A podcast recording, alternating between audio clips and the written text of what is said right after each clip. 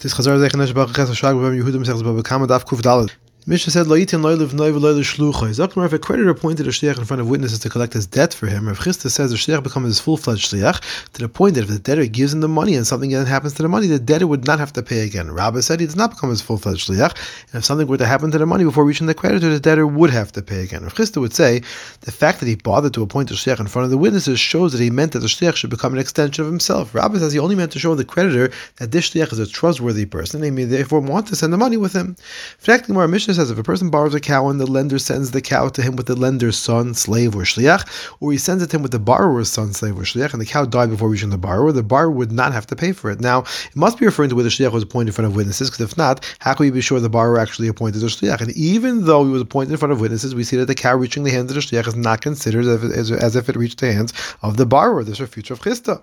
If tomorrow, we're going to answer like Rav Chisda said elsewhere. The Mishnah is referring to an employee or close friend of the borrower who generally acts as as a shliach, but was not appointed in front of witnesses to be a shliach for this purpose.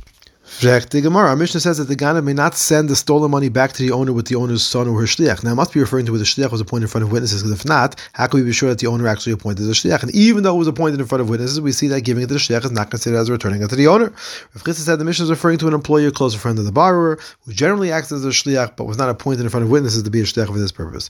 For Gemara, this would suggest that if the shliach would have been appointed in front of witnesses, he would become his full-fledged shliach. If that's true, when the Mishnah wanted to contrast and give an example of a Ganav returning the item to a shliach, whereby the Ganav would fulfill his obligation to return the item. Why does it give an example of the Ganav giving it to a shliach of Beis Din? Why does it stick to the case of a shliach of the owner and say, however, if the shliach was appointed in front of witnesses, he's a full-fledged shliach, and returning the item to him would be a fulfillment of his obligation to return the stolen item.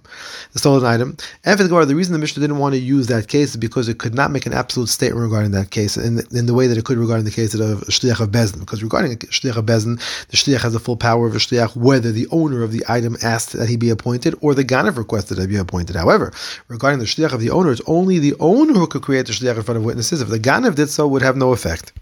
The Gemara says this view that even the Ganav can request the appointment of a shliach of Beis Din and giving him the stolen item will have fulfilled his obligation to return the stolen item argues with the Shimon ben Elazar and who says that the obligation to return would not be fulfilled in that case until the item reaches the hand of the owner or a shliach that the owner appointed for this purpose. The Gemara says Rabbi Yochanan and Rabbi Elazar both say that a shliach appointed in front of witnesses becomes a full-fledged shliach. If you'll ask that our Mishnah seems to suggest otherwise, we'll answer that the Mishnah is discussing a case where the owner asked the person to make himself available in front of the Ganav so that he has someone available to deliver the item to him uh, to, for, to, to the owner in the faraway land. However, the shliach was never appointed as the full-fledged shliach to act as the hand of the owner himself. We can also answer, like Rav Chisda said, the Mishnah is referring to an employee or close friend of the borrower who generally acts as a shliach but was not appointed in front of witnesses to be a shliach for this purpose. Zachting, Rabbi Yehuda and Shmuel said a person should not return money to an owner, to a creditor, etc., with a person who comes with a signed letter which shows that the owner sent him to collect the money, even if witnesses signed it, because it does not make him a full-fledged shliach. And therefore, if anything happens to the money before it reaches the hand of the owner, the person giving the money would have to pay again. Rabbi Yochanan said, if witnesses signed it, he may give the shliach the money because he himself becomes a full-fledged shliach to accept his money, and it becomes like the hand of the owner himself. According to Shmuel, how can a person create a full-fledged shliach to send and accept money on his behalf? And for the Gemara, the Gemara tells a story of how Rava told Rav Safra, who was sent to collect the debt on behalf of Rav Abba, that he should have Rav Abba be makna the debt to him along with a piece of land, thereby making him the new creditor. And Rava would then give the money to Rav Safra, knowing that by giving it to him, he has fully satisfied the debt without any risk. We find that Rav Papa used this method when he sent Rav Shmuel Rav Abba to collect a, de- a debt for him as well.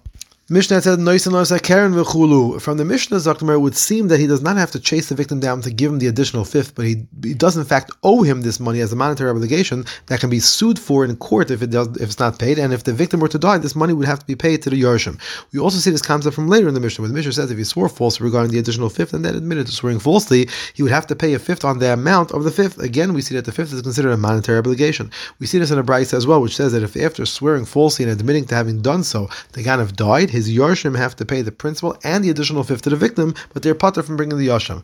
Shekmar Brisa says that a son does not pay the additional fifth for his father, and his father if his father died before paying it. So it's a stira. Zachmar Nachman said the first Brisa is discussing where the Ganef admitted his guilt before he died. The second Brisa is discussing where he did not admit his guilt before he died.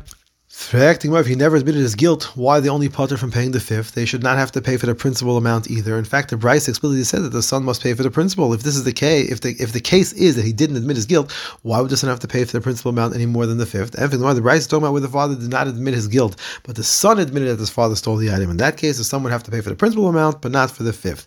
In fact, the Brisa also said if the son swore falsely, he would still he will he would still not be high for the fifth. Based on what we're answering, he should be. And the case where the stolen item is no longer in existence, in which case the son does not have to pay for the value of the item stolen by his father. If that's the case, why does he even pay for the principal? Furthermore, the father had real estate which becomes encumbered to pay back the value of the stolen item. Fact, even if the if the father had real estate, the son should not have to pay for the stolen item because the obligation to pay for the item is like an oral loan, and the Yarshim don't have to pay for an oral loan uh, of their father, even if the father has real estate. And for the the case is that the father was sued in Beis Din and was found guilty and told that he must pay the principal. He then died. The obligation has the strength of a written loan, which is why the Yarshim must pay the obligation. Fact, if he was found guilty before he died, why doesn't the son have to pay for the fifth when he swears falsely? Rav Huna, son of Yeshua, said, the reason is that the oath was on a denial regarding a lien on land, and a denial on a lien of land does not bring about an obligation to pay the additional fifth. Rava said the Brisa is discussing where the item was still in existence. The case is that the stolen item was given by the father to someone else to safeguard for him. So when the son swore that, that there was no stolen item, he was actually swearing truthfully. With regard to the principle, since the item exists, he has to return it with regard to the additional fifth. Since he didn't swear falsely, he is not obligated to pay the fifth.